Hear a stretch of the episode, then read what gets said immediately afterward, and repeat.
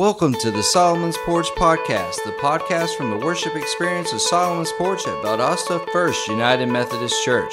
We want you to be encouraged and inspired in your faith journey. So sit back and relax, unless you're driving or using heavy machinery, and enjoy.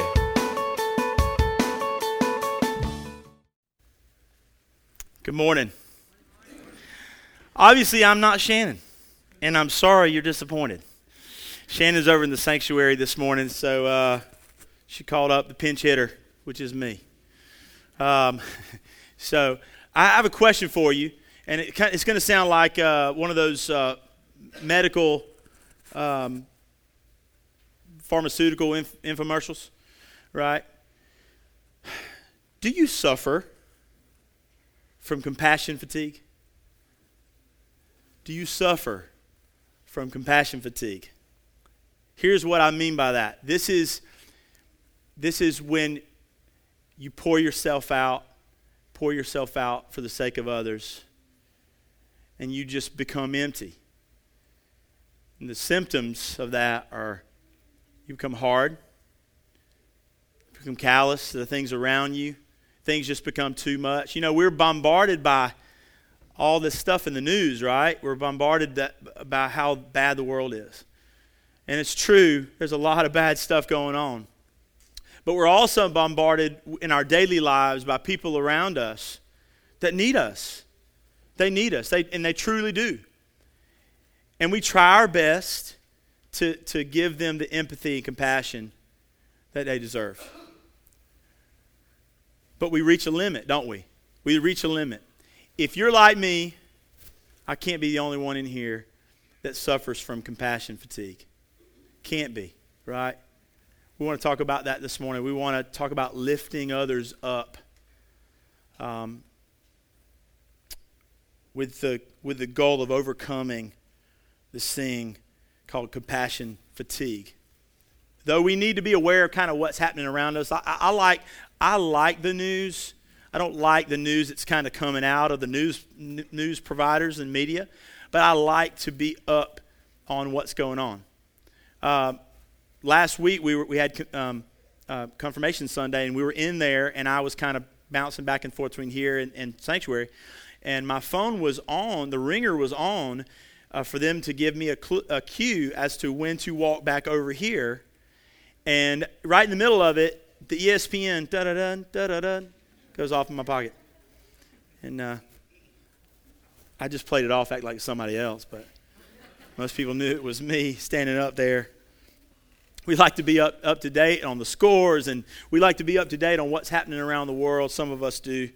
Uh, you may not, but I certainly do. But we suffer from, because of that, we have this overexposure to, to things, to bad things, to hard things heart wrenching things, not just around the world, because you know, uh, we have, we have, we have a, there's a distance there, and we kind of say, we kind of tell ourselves, well, there's nothing I can do about what's going on in so and so country. But what about your neighbor? What about your family members that need you? Anybody ever been had the honor of being a shoulder to cry on in here? Right? You may currently be in that situation. You may be a shoulder to cry on and that's a very ter- termed very lightly. You may be someone's emotional and mental stability right now. Well, f- let me tell you, you aren't meant to be. You are not meant to be. Now, we are to give and give of ourselves, and compassion and love and grace and mercy are part of that in who we are in Christ. But if you are conjuring up on your own the compassion that someone else needs in their time of chaos and crisis, then you will suffer from compassion fatigue. You'll get it, you'll become empty and useless and angry and bitter and depressed yourself. Like there's so many things that can go wrong with this. But I want, I want to share with you the hope that all of us have who've ever suffered from this thing called compassion or empathy fatigue. Um, just a little bit about this, okay? This is how compassion fatigue is, is, uh, is defined it's a gradual lessening of compassion or sensitivity towards someone else's issues and problems over time, and it's usually due to a growing feeling that all the effort you put in to their healing process isn't amount isn't amounting to much. It's pointless, right? Ever been there? Ever been there? Where you pour out and pour out and pour out and nothing's getting better. For you, that person, you ever been there? Oh man, currently, currently. Uh, and, and, of course, I, I, tend to a few hundred t- uh, youth from 6th to 12th grade. Emily and I do. And uh, we tell them constantly look, when there's no one else to come to, I promise you, me and my wife, we will, we will answer the phone at 3 a.m. We may mumble words until we come to, but I promise you, we will answer. We will be there. And what we have found in ministry, especially, is that compassion runs low a lot of the time. Why is that? Because it's real simple.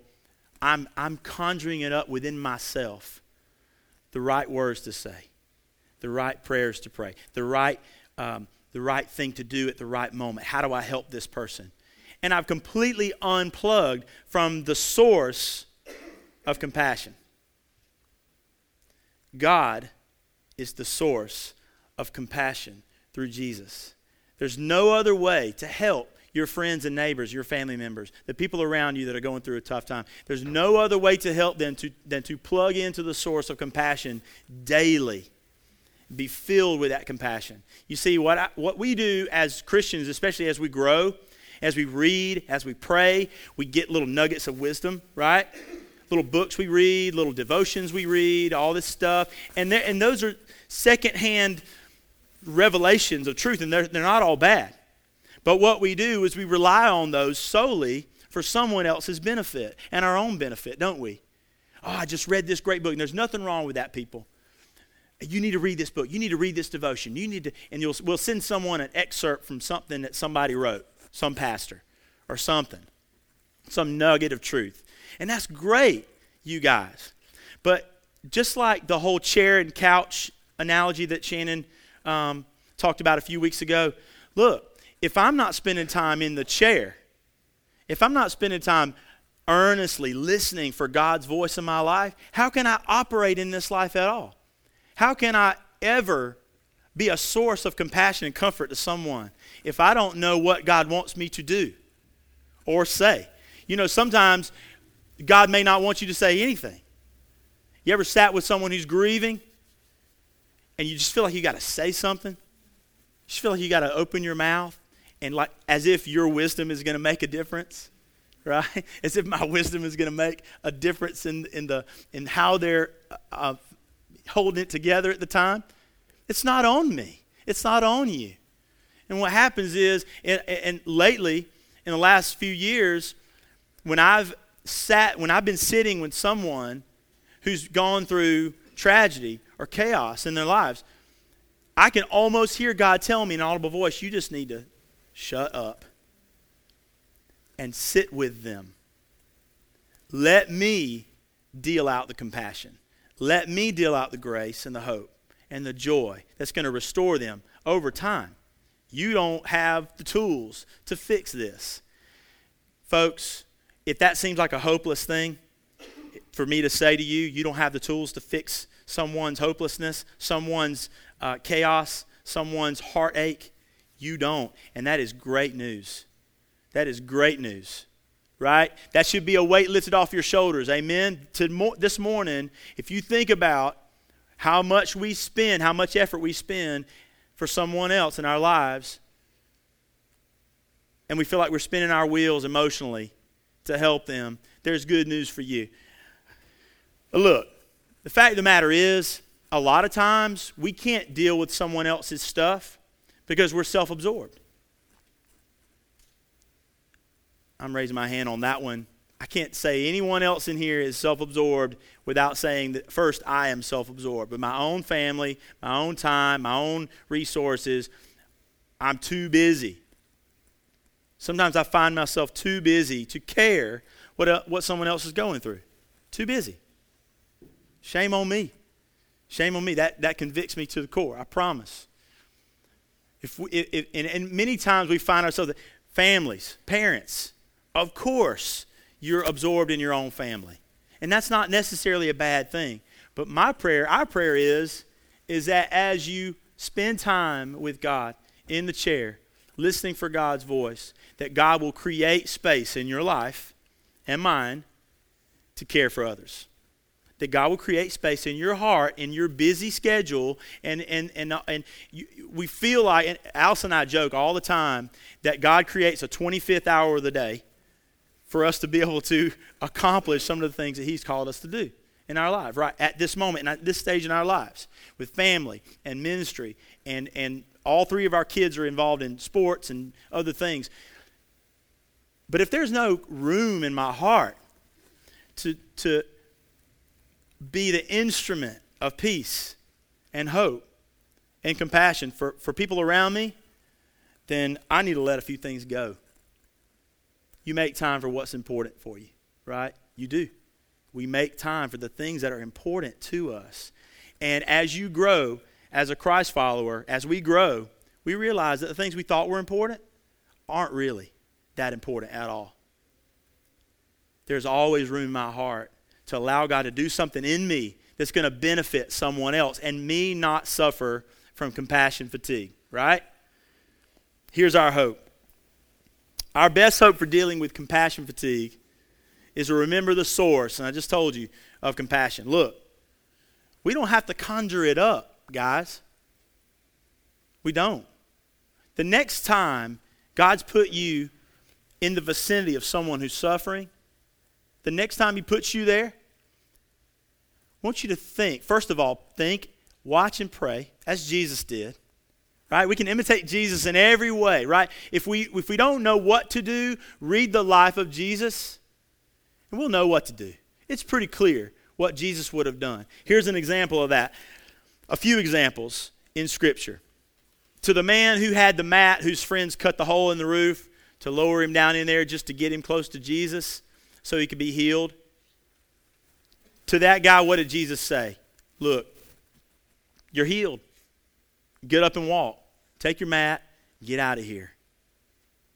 To the woman at the well, he spoke lovingly, truthfully, and told her to leave her sin behind. To the conflicted young ruler, the rich ruler that, that came to Jesus and said, What, what must I do to have eternal life? He didn't, he didn't mince words. He told him straight up, You got to leave everything behind if you want to be, have any part of me. To the Roman officer, to the blind, the leper, he lifted them up each individually in their time of need. And finally, to his good friend and, and, and his two sisters that were grieving the loss of Jesus' good friend Lazarus. He grieved with them. Here's an interesting story. I've never read this. I, I know we know the Lazarus story, right? Very well known story in Scripture. He was sick, had leprosy. He was a good buddy of Jesus's, and he was dying. Jesus was off somewhere doing what he needed to be doing, and he got word that Lazarus was on death's door. And scripture it's, it's interesting because what happens is is we expect jesus to go running to lazarus and keep him from physical death save him from physical death. What does jesus do? On purpose he wasn't late. He wasn't late. He lingered. Bible says he lingered where he was a few more days. And what happened in, in, in the meantime? Lazarus died. He died. And at first, the reaction is, well, you could have saved him. Why weren't you here? We called for you in time. Had you come when we called you, he would still be alive. What's Jesus' response? He says, He's only sleeping. He, this will not end in death. This will not end in death. And they're like, He's dead. He's been dead for three days. We know the rest of the story. He rose, he brought Lazarus back from the grave, smelly and all right? Bible says it stunk really bad. You'd stink too after three days. Rose, rose from, the, from the grave, right? Imagine Lazarus, though, side point. It's the only one I know that we read about in Scripture that had to die two deaths. He died twice physically, right? It's got to be that's got to be a, a kick. You're like, oh man, I went through this once already. Got to do it again. John chapter 11, verse 33, the end of the story, uh, right before Jesus performed the miracle of the resurrection of Lazarus. This is what he encountered when he finally arrived at the house, um, Lazarus and his two sisters. Verse 33 When Jesus saw her weeping and saw the other people wailing with her, a deep anger welled up within him, and he was deeply troubled. Where have you put him? He asked. They told him, Lord, come and see. And then, of course, shortest verse in Scripture, we all know it Jesus wept. That's not the end of it. The people who were standing nearby said, See how much he loved them. The Lord is close to the brokenhearted. Psalm 34 18. He rescues those whose spirits are crushed. You know, in certain versions of, of that of that passage, it's, it's, it's like they describe Jesus getting down in the floor with Mary and Martha, his sisters, Lazarus' sisters, and just weeping with them. We're called to do that. We're called to do that. But not under our own power. You ever been sitting with someone or visiting with someone who needed you and needed comfort, needed hope and peace, and they're bawling their eyes out, they're weeping bitterly, and you wish you had the tears to weep with them? You ever been there? You don't have to conjure it up. God gives you the grace to give them the compassion they need at the right time in the right place. Jesus created the template for compassion. He gives us the perfect example on how to care for people where they are. You know, he didn't give the standard answer, you know, God's not going to give you more than you can handle. Come on. Come on. Somebody ever said that to you? Anybody ever had, had, ever had more than they can handle in this life? Yep, hands go up everywhere, absolutely. Hearts are going up. Yes, amen. Absolutely, you will get more than you can handle. Absolutely. But it doesn't mean you walk through that alone. Number one, the God of the universe walks hand in hand with you through that, with the person that's in your vicinity that's hurting. He's walking with them. You are only to be an instrument of peace in that person's life. You are not the Savior. We are not the Savior for our broken, hurting friends. We are not. We cannot be. We can't hope to be that. We're taking the power of Christ right out of God's hands. We're taking it out of his, his hands and we're trying to do something good under our own power. And yeah, we can kind of reach a certain level of comfort for someone with our words. We can do that. We can do good things on our own. But we want to do God things. Folks, what we need is kingdom compassion. We don't need human words of comfort. Your friends don't need your words. They need kingdom, compassion. They need eternal hope that you cannot give them. And it's a great thing that you can't, that you can't play God. That I can't have comfort apart from Christ. There is no hope apart from Christ. There are, there are no words to make me feel better in my time of chaos and crisis other than the hope that comes from Christ. Kingdom compassion. That's what we need. That's what we need. Number one, going back to the, the words that we use to, to comfort people, God, you're going to get through this, and God, and those are great things. But don't conjure this stuff up on your own. Plug into the source of compassion, folks. Listen for the, for the, for the mouth of God to open and speak to you. If it takes a long time listening, please still listen. Don't just assume you know. Don't just assume you know. You need to know in the right moments. And God will give you, if you need to say anything at all, God will give you those words but only His words. You know, this is a prayer that I kind of got into the habit of pr- uh, praying a few years ago, and it's not of, of, my own doing, but it's just something I heard. And uh, I just, and it's, it's sort of a, what I call a breath prayer, which is like a little short little burst of prayer throughout my day. And it's like, God, your words, not mine. Your words, not mine. Your life, not mine. Your hope, not mine. Yours, not mine. My weakness meets your strength. And it's a great thing when that happens, right? Because look, you can be the best speaker on the planet. You can be, the best person with words. You can just, you could write a book of poetry, of comfort to someone, and it's still not going to get them where they need to go. Let Christ fill you with his compassion, his kingdom compassion. We need a holy perspective. I'm going to read this verse again from Psalm 34. It says, The Lord is close to the brokenhearted, and he rescues those whose spirits are crushed. So, this is a two part deal this morning. Number one, because Jesus empathizes with you where you are in your current situation, because he does that, because he meets us in our suffering, we need to do the same for those around us. And this is not simply, a, you know, Jesus did it for us, so we ought to do it for others. You know, I've seen so many people try to live the Christian life based on uh, behavior. It becomes our, our, our spiritual journey becomes behavior modification. It becomes what we ought to do, what we ought to do. People, when will we be compelled to do something? Not stirred in our minds that it's the right thing to do, so we ought to send that person a text. We ought to just call that person. Oh, we ought to do it, so I'm going to do it. No. When, are, when am I going to be pushed by the Spirit to do something? When's the last time I was compelled to love on someone? And it was out of the blue. It was out of the blue. It wasn't something, oh, well, I guess I ought to call so and so. They're going through a rough time. Look, kingdom compassion transcends your thoughts and your good judgment of behavior. It's not behavior modification, it's spirit led compassion. Spirit led compassion.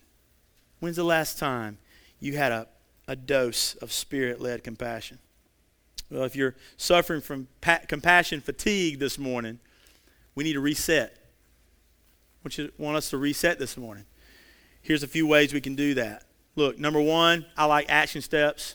It's, it's a good, it's, everything's a good thought this morning, and there's some truth in this, but until we have action steps, until we have things to apply, it's just a nice thought. Oh, that's, that's good. Yeah, I need to remember that here's one thing you can do spend time in the chair. Spend time with the true and living God, source of compassion. For yourself, for yourself. When you're, when you're praying, you listen for God's truth for you. And then He gives you the, bit, the, the tools, the wherewithal, the, the, the, the abilities to be comfort in the moment for someone else, right? Time spent with Him, the inward, and then the outward. Number one, folks, nuts and bolts foundation of, of, of your faith. If there hasn't been an inward response to the compassion that Jesus has shown you through his death burial, and resurrection that we celebrate this time of year, then there's no hope for you to, to deal out compassion for other people. None. There has to be an inward response so that it can be an outward pouring out of compassion and love for people around you. Right? There has to be. And if that's you this morning, let's go back to the cross. Let's go back. Let's run back and pray the prayer God, I, my words are empty. I'm, I'm, I'm done with words. I, I'm, I have no more words for this person that I love that's going through this in their life and I can't understand, I can't relate to. So I just kind of sit with them and I feel like I, I, we don't get anything done. It's pointless. I'm suffering from compassion fatigue here. If that's us, we run back to the cross. We reset our lives and our hearts and we re- refocus on the only hope there is. There is no hope for better days in, in any of our lives There is no hope for joy, for peace, for an end to the suffering of the current situation we find ourselves in without Christ. You know, the truth of the matter is, is that without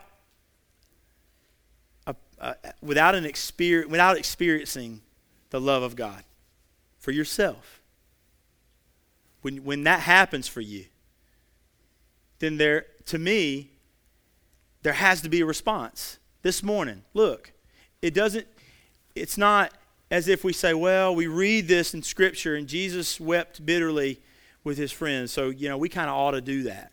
We kind of ought to do that. No, we are compelled to love outside of ourselves, being others focused instead of self focused. We're compelled to do that from the gospel itself. We're not, it's not a, I ought to do. If you find yourself in that boat, I ought to do this because it's the right thing to do. Let go of the morality part of this and run back to the cross. Let God fill you with a compassion that you can't conjure up on your own.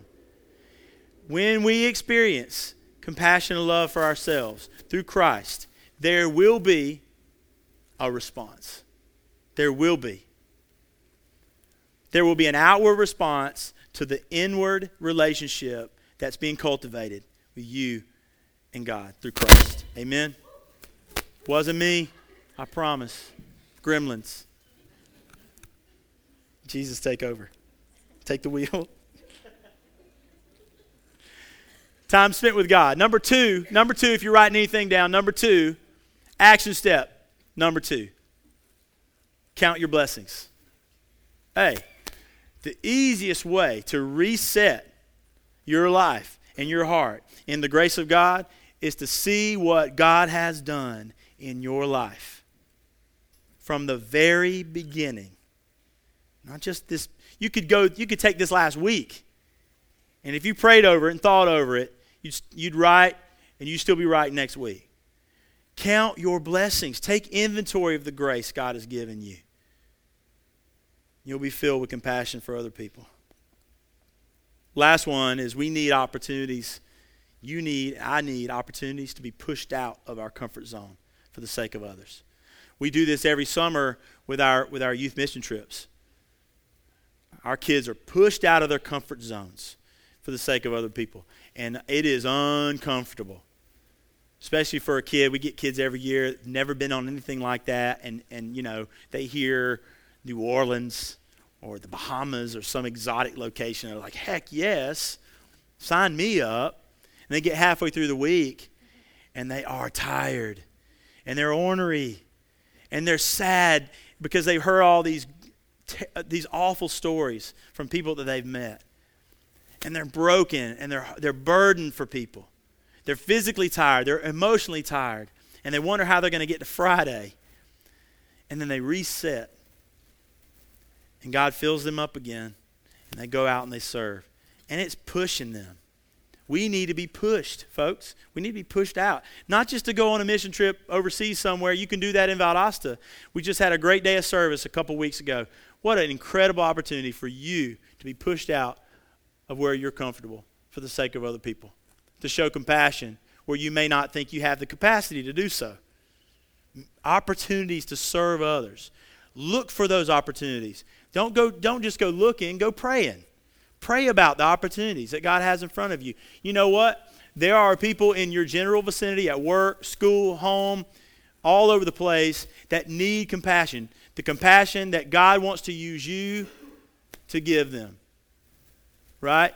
So if you're empty this morning, God wants to refill us. You know, God wants to take your compassion fatigue and He wants to turn that into something beautiful, redemptive, life giving for people around you. I have an uncle, um, Uncle Tony. And Uncle Tony is an alcoholic. There's a pretty good chance he'll die an alcoholic. Um, alcoholism runs in my family. My grandfather drank himself to death. And I, and I look at Uncle Tony and I have extreme compassion fatigue for Uncle Tony. You with me? I look at Uncle Tony, and all I can do is, it's your fault that your marriage fell apart. It's your fault that your kids don't want anything to do with you. It's your fault. And I get so angry. I have extreme compassion fatigue for him. And God comes in in my time in the chair and says, It doesn't matter if it's his fault or not. I love him. Are you going to love him, nephew? Are you going to love him? Are you going to love him as I love you? Are you going to show compassion as I've shown you all those years? All those times where you were hopeless, you messed it up. I came back and came behind you and cleaned your mess up. Are you going to love your Uncle Tony like I love your Uncle Tony? Right?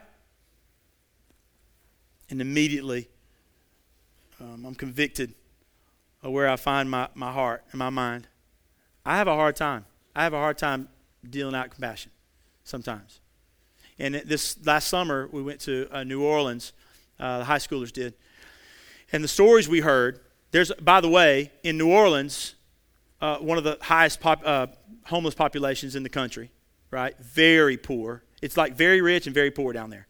And what we saw, kids, students, right? What we saw when we heard were stories of brokenness, some of their own doing, many not. There's a man that you know you look, you take one look at him, you say, well, he got himself here. He smells like alcohol. But the rest of the story was he lost his job. He had a, he had a he had some sort of injury. He was disabled. His wife left him with his kids. Couldn't pay his medical bills, and he finds himself on the street. Right? But even if he did something to get himself there, folks, what's our response? My, my response should be compassion, hope, peace. The guy knows he's there under his own doing, if, if that's the case. The person you're, you're, that you're loving on, it may be their own fault. My Uncle Tony don't, doesn't need me to say to him, It's your fault that your marriage fell apart and you, your, your wife is estranged and your kids don't want anything to do with you. It's your fault. No, he needs his nephew and people around him to love on him like Jesus does. And guys, I can't think of a better way to segue into Holy Communion and to think about the love and compassion that, that Jesus has poured out on us. Amen. The body, the blood, poured out for our sin not just our sin, our chaos, our stuff, the stuff we find ourselves in, our anxiety, our worry, our depression, our grief. That stuff was laid bare on the cross. He gives us life through the sacrament of, of uh, the, the celebration of Holy Communion. It reminds us of what happened on the cross. Let's pray. Father, we love you. As we go into this time of communion, God, I pray that uh, you'd prepare our hearts. God, uh, if we suffer from compassion fatigue this morning, God, that you would fill us again with your spirit. God, that you would give us the wherewithal to love people like you do. And God, that we would remember the days when we were helpless and all we could do is turn to you. God, fill us with compassion for those around us. In your name we pray. Amen.